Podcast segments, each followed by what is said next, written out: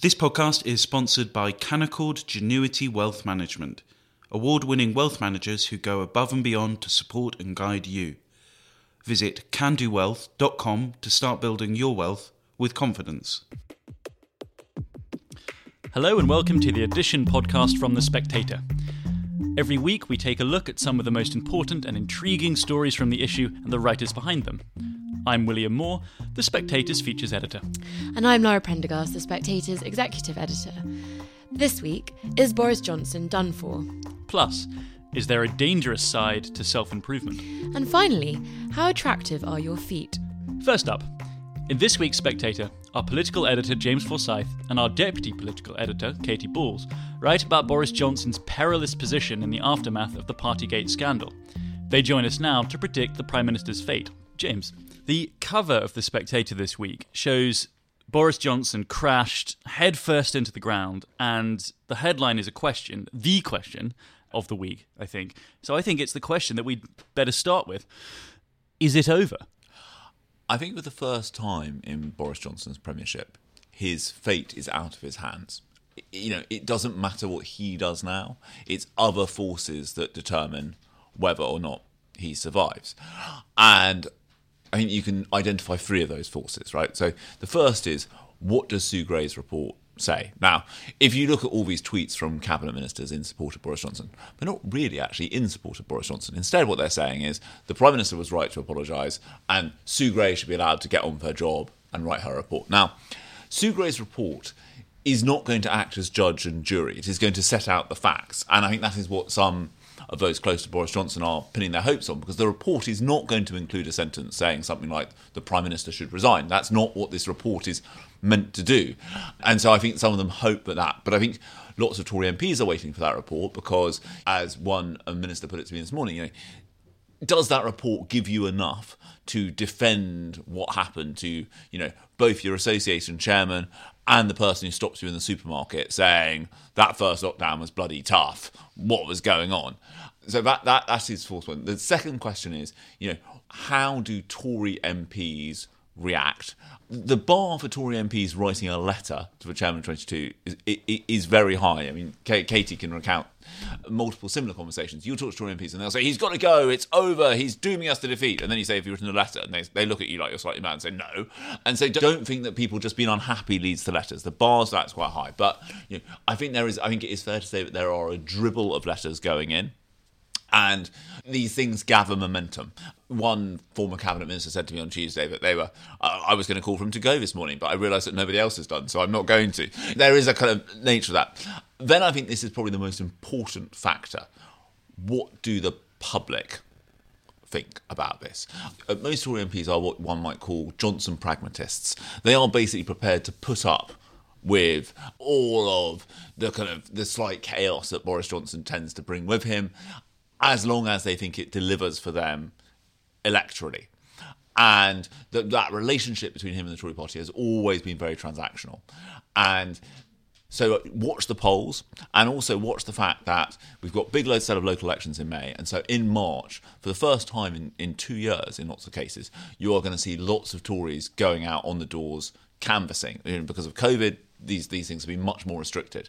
And I think if they are met with a kind of wall of noise, that's the problem. I think one of the big worries for Boris Johnson at the moment is, you know, as one former minister who backed him for leadership said to me yesterday, you know, all the emails he is getting, you know, they aren't railing against the government. They're all railing against the prime minister personally.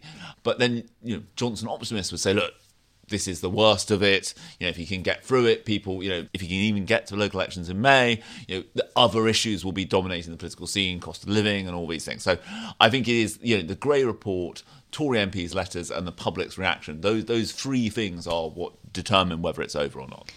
Katy, you write the political column this week, and, and you look at another question, which is after Boris, who? Is that something that Tory MPs are now starting to discuss? Yeah, there's definitely lots of conversations. Um, some quiet, some not so quiet. I was struck this week just, you know, sitting in Portcullis House, which is the almost the cafeteria area where most people meet that, you know, I think Jameson noticed this too.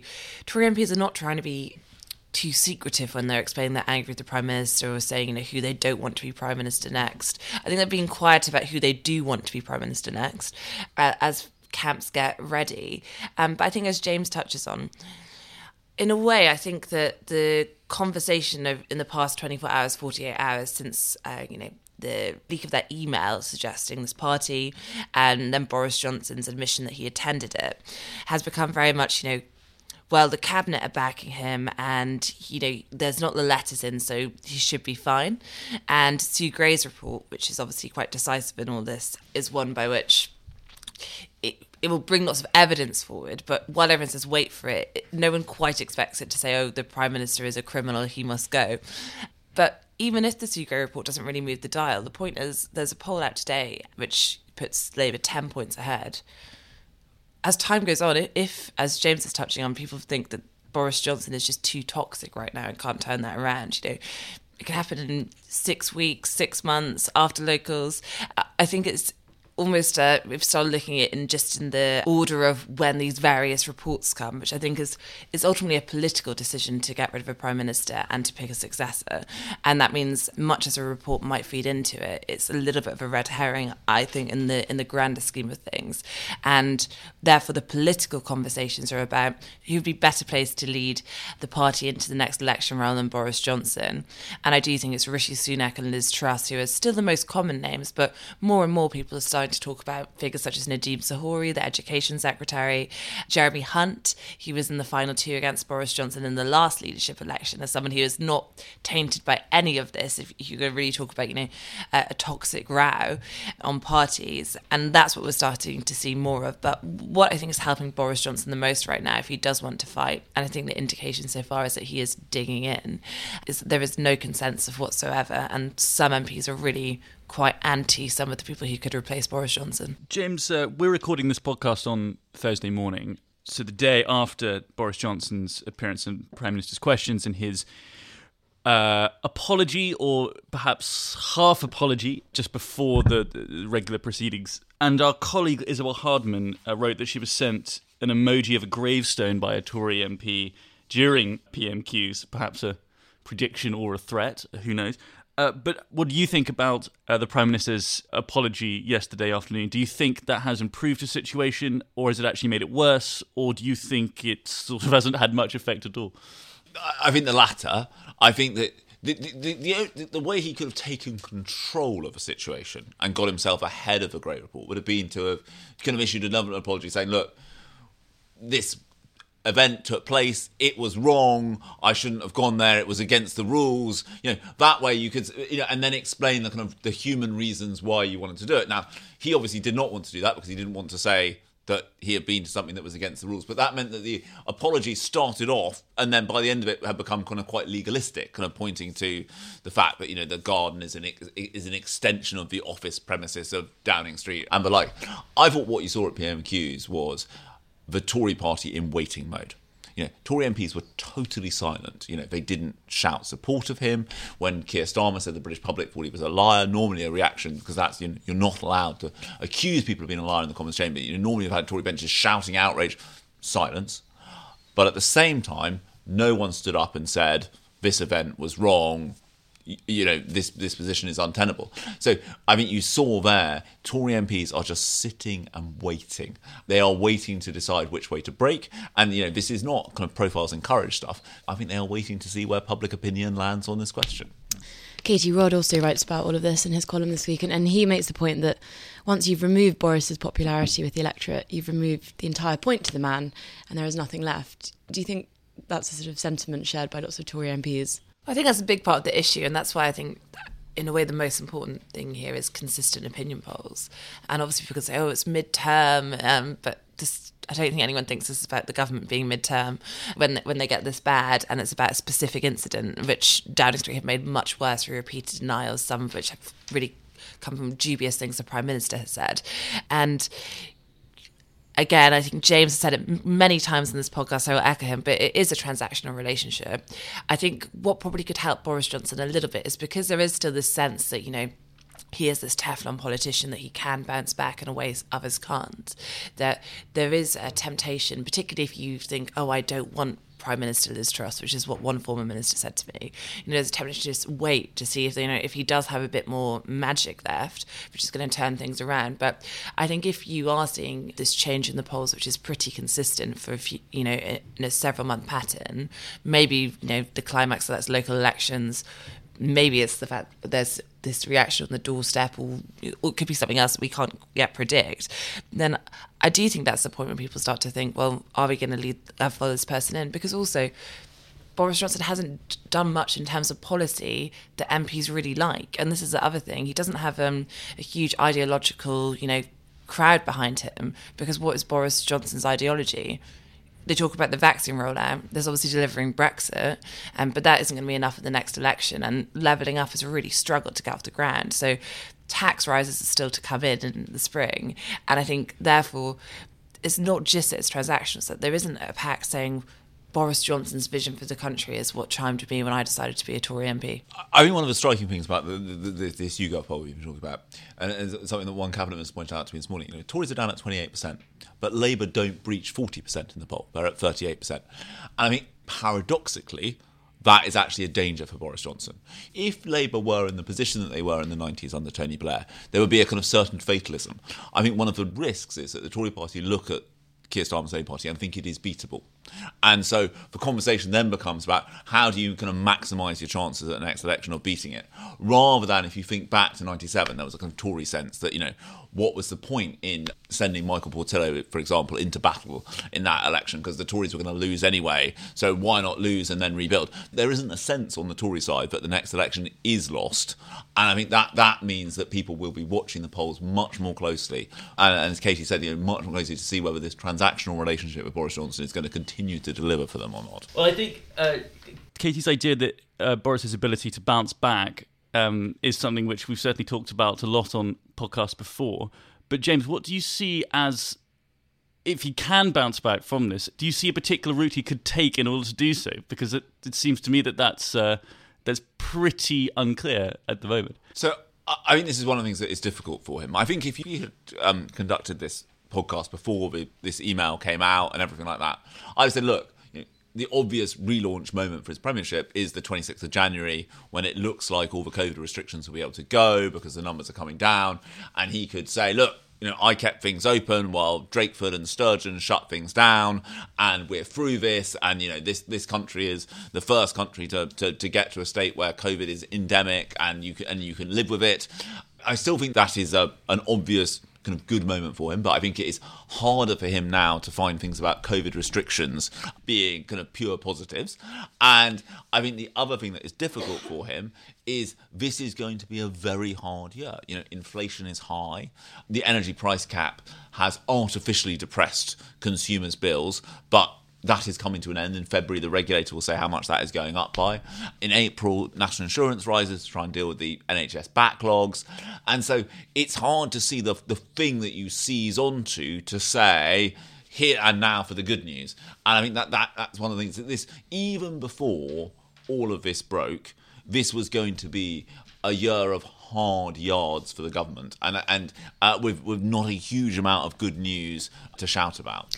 Katy, just just finally, this this story obviously wasn't even really the first story that had come out about all these different parties, and, and they are kind of dripping out. Do you think there's a risk that something else comes out and, and is possibly quite damaging? Yeah, I think there is a risk because also what there does seem to be a general consensus on both in Downing Street and when it comes to what people expect from the Gray's report is that there is a culture of you know drinking um, during the pandemic, and obviously you know it's a slippery slope from what seems a grey area. Then you have an email and it's more clear cut because it's saying you know bring your own booze, enjoy the sun, but not you don't work in Downing Street.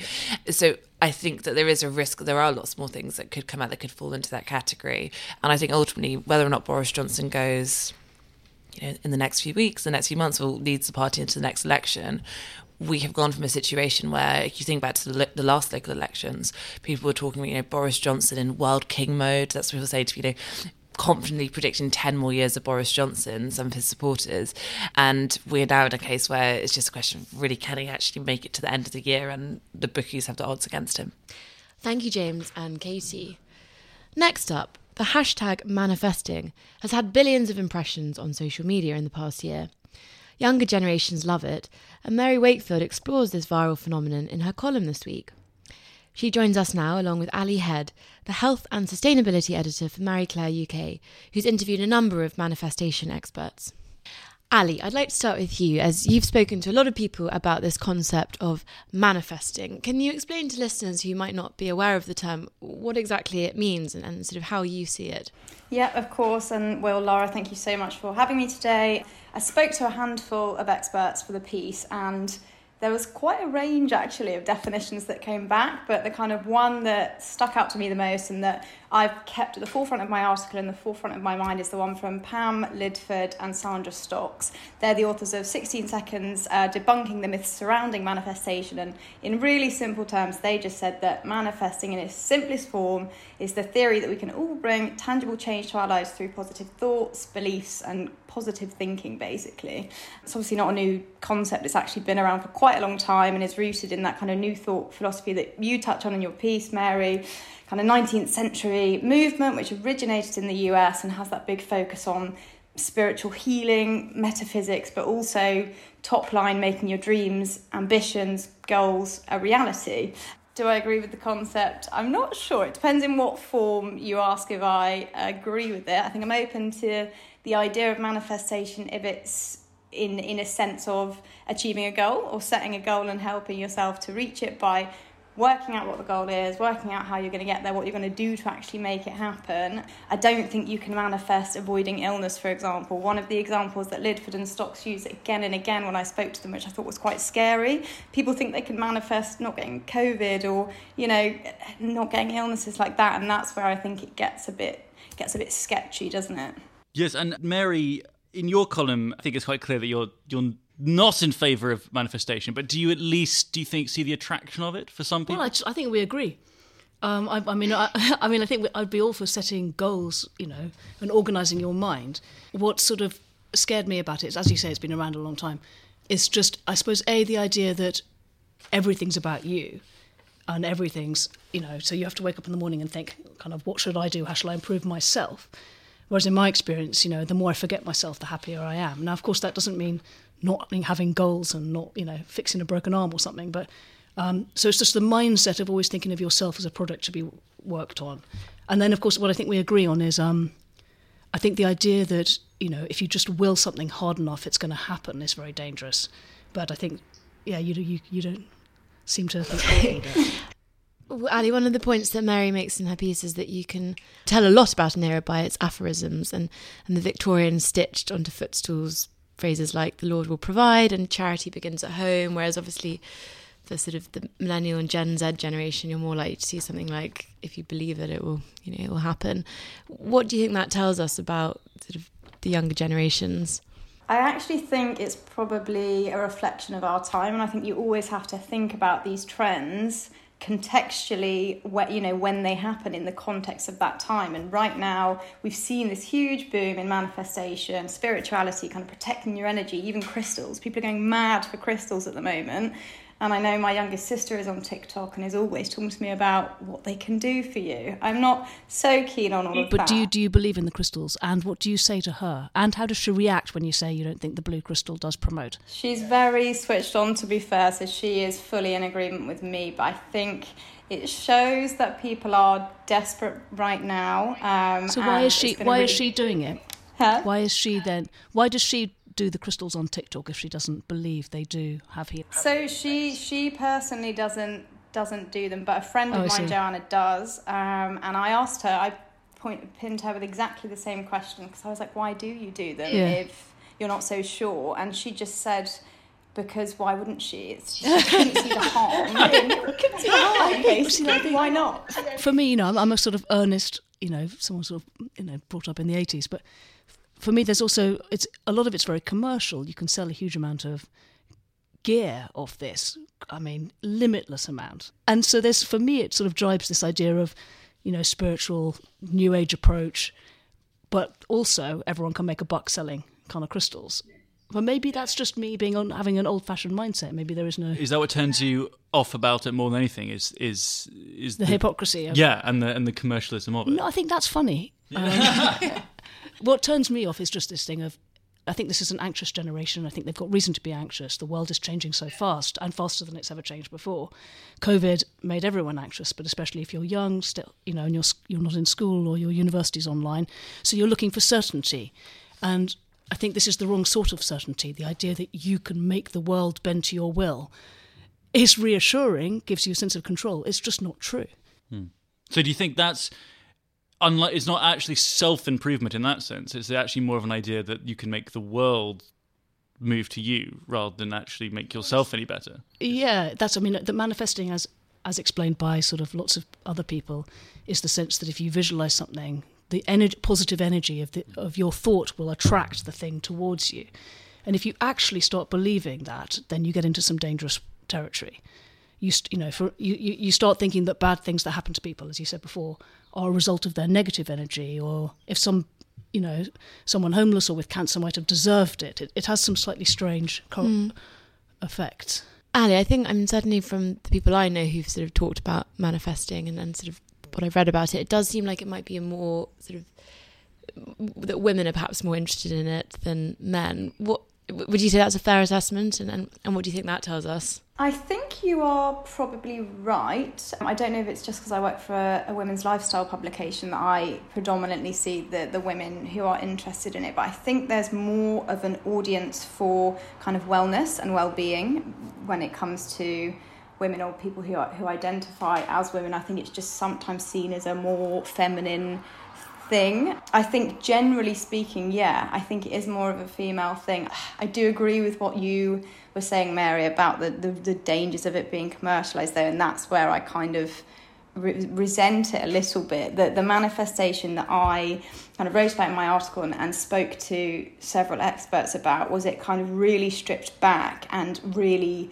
kind of basically owning in on having a goal understanding what it is that will get you, you know, actually help you achieve that goal and zoning out of the things like the crystals, for example, that we spoke about, that if you don't actually believe in them, um, you know, and don't truly understand what they're going to do, you don't then spend the money on them or the self-help books or the, you know, what have you, that is just another way of getting you to. So how is it different from, like, you, you seem to be talking about life coaching. It's interesting you say that. So all of the experts that I spoke to, uh, you know, basically just said that that is what manifestation is. I went live with Sarah Kaburik yesterday, who is an existential psychotherapist, and we spent a lot of the live talking about not necessarily New Year's goals, but intentions and living with intention and kind of living an intentional life. And I actually think it's just a reflection on what a lot of people are feeling right now. People are scared. They've lived through two years of trauma and kind of loss and death, and you, there's quite a lot of research that shows that there's a link between between really when people are chronically stressed or living through stressful times, they reach out and kind of turn to these alternative ways of thinking or these alternative ways of coping as a way of rationalizing what is happening and, and what they're living through. And I think that's certainly true of now. We've seen chaos in the last two years, kind of emotionally, societally, politically, that we've never seen or had to cope with before. And so I don't think it's a coincidence that things like manifestation are suddenly taking off. In the absence of sort of organised religion, you haven't got, uh, you know, you're trying to recreate something that you can hold on to. But Mary, are there any millennial aphorisms that you find sort of appealing? Have you seen one on a pencil case oh, that you God. think, yes, that's the one for me? Well, I used to like be kind. I thought that was nice until I realised it meant you be kind to me, not me be kind to you. you know what I mean? Suddenly you realised, oh, you're telling me to be kind. You're not saying you're going to be kind. I'll have to work on that. I'll manifest some. You're manifesting it. The um, it's interesting you made the comparison there, Mary. I think with organised religion because, I mean, what do you say to someone, perhaps a millennial, uh, who might say to you, "Well, my belief in self manifestation is no sillier inherently than someone who believes in the power of prayer. Let's completely. Say. Well, start with, I'd be completely happy if you were working hard to manifest something for me. I would have no worries about that. I mean, not just because you were doing it for me, but because I think that's sort of healthy to want something for someone else. It's the endlessly getting stuff for yourself that worries me. And, and I think. The other thing is prayer is letting things go a lot. It's not saying I desperately want this to happen. It's saying, you know, mm this is on my mind, but I'm letting it go and I'm accepting that the world is as you know God wants it to be. So it's it's a different thing in a way. It's letting go, not grabbing. Do you think, in that sense, manifestation puts far too much pressure on young people to do it for themselves in that way because it's not letting go. It's, yeah, it's- maybe a bit more Buddhism or, or should be manifesting Christianity. for their friends or something. Manifest Uh, for yeah, your friend. yeah. I'm gonna I'm gonna be a manifestation that's, your, guru. that's your Yeah. Ali and Mary, thank you very much. And finally, Kate Andrews, the Spectator's economics editor, made an unusual discovery at the end of last year. Pictures of her in flip flops had made it onto a particular website, WikiFeet, the internet's largest collaborative celebrity feet website. Kate wrote about her surprising discovery in this week's magazine, and she joins us now along with Teresa Bedford, a personal finance and investing expert who has written about the best ways to sell pictures of your feet online. Words I never thought I'd say on this podcast. Kate, I actually feel like we should start off with an apology from me because in the magazine this week you write about discovering that you have a page on the website called WikiFeet, which is a website which has millions of pictures of celebrity feet. And it was actually myself who discovered that this website existed. Would you have rather not have learned that you had a picture of your feet on this website? That's a great question. I think in general, you know, knowledge is power. Better to know these things. It's it's, it's brought a few things together for me um, in terms of timelines. Um, but no, I actually would like to be living in ignorance. I do accept your apology, though, Laura. Thank you. And, and take us through the timeline. I will take you through the timeline. So, maybe five years ago, I started getting requests somewhat intermittently to see photos of my feet. And I had no idea why. There was nothing in my life that obviously triggered this incoming of requests. And a lot of them were like very straightforward, like, please send me a photo of your foot. And then there was this one, ac- well, this one man, I don't know if he was an academic, who sent some incredible emails to my former work account, like saying he was doing this huge study and that big broadcasters, like on the BBC and Sky, had all sent him details of their feet and he was he was just waiting on mine. I did not give him anything but i was actually really impressed by the, the lengths he was going to. Anyway uh, you discovered wikifeet laura and i should tell listeners that there was some genuine research going on in the office that probably actually explain yes that, that there was a, a piece that was connected possibly to a foot fetish story, and we were genuinely doing some research. Laura finds WikiFeet, and then um, we discover I have a profile on it. And I was pretty shocked and horrified, um, and my colleagues were absolutely delighted uh, because this meant that they could get me to write an article for the magazine. Uh, so I forgive you, Laura. I don't necessarily forgive Will. A good profile, was- though. It was a good profile. Four out of five stars. Yeah, delighted. Yeah. Absolutely delighted. But yeah, no, Will, I'm not sure I forgive you because you were relentless week after week getting me to write this piece. it's just very funny. Um, Teresa, you're, we should say for our listeners, a money expert, not a foot expert, just to be clear. But you have written uh, an extensive guide on how you might monetize uh, pictures of your feed. If Kate was so interested, what kind of money? Kate's not interested. What kind of money could she be making? Uh, that is correct. I am a money blogger and a, a finance expert. So um, it really just varies. I think people just starting out are probably looking at a few dollars per picture. But if you add that up, if you sell 20 pictures for $5, that's $100. And then there are some people online who are selling one single picture for $100. So if they're selling 20, that's a few thousand. So it just varies. I think it comes with consistency, like most things in life. If you're making something extra, the consistency of putting yourself out there is going to increase your marketability. And have, have you ever tried selling a picture of your feet? I have not.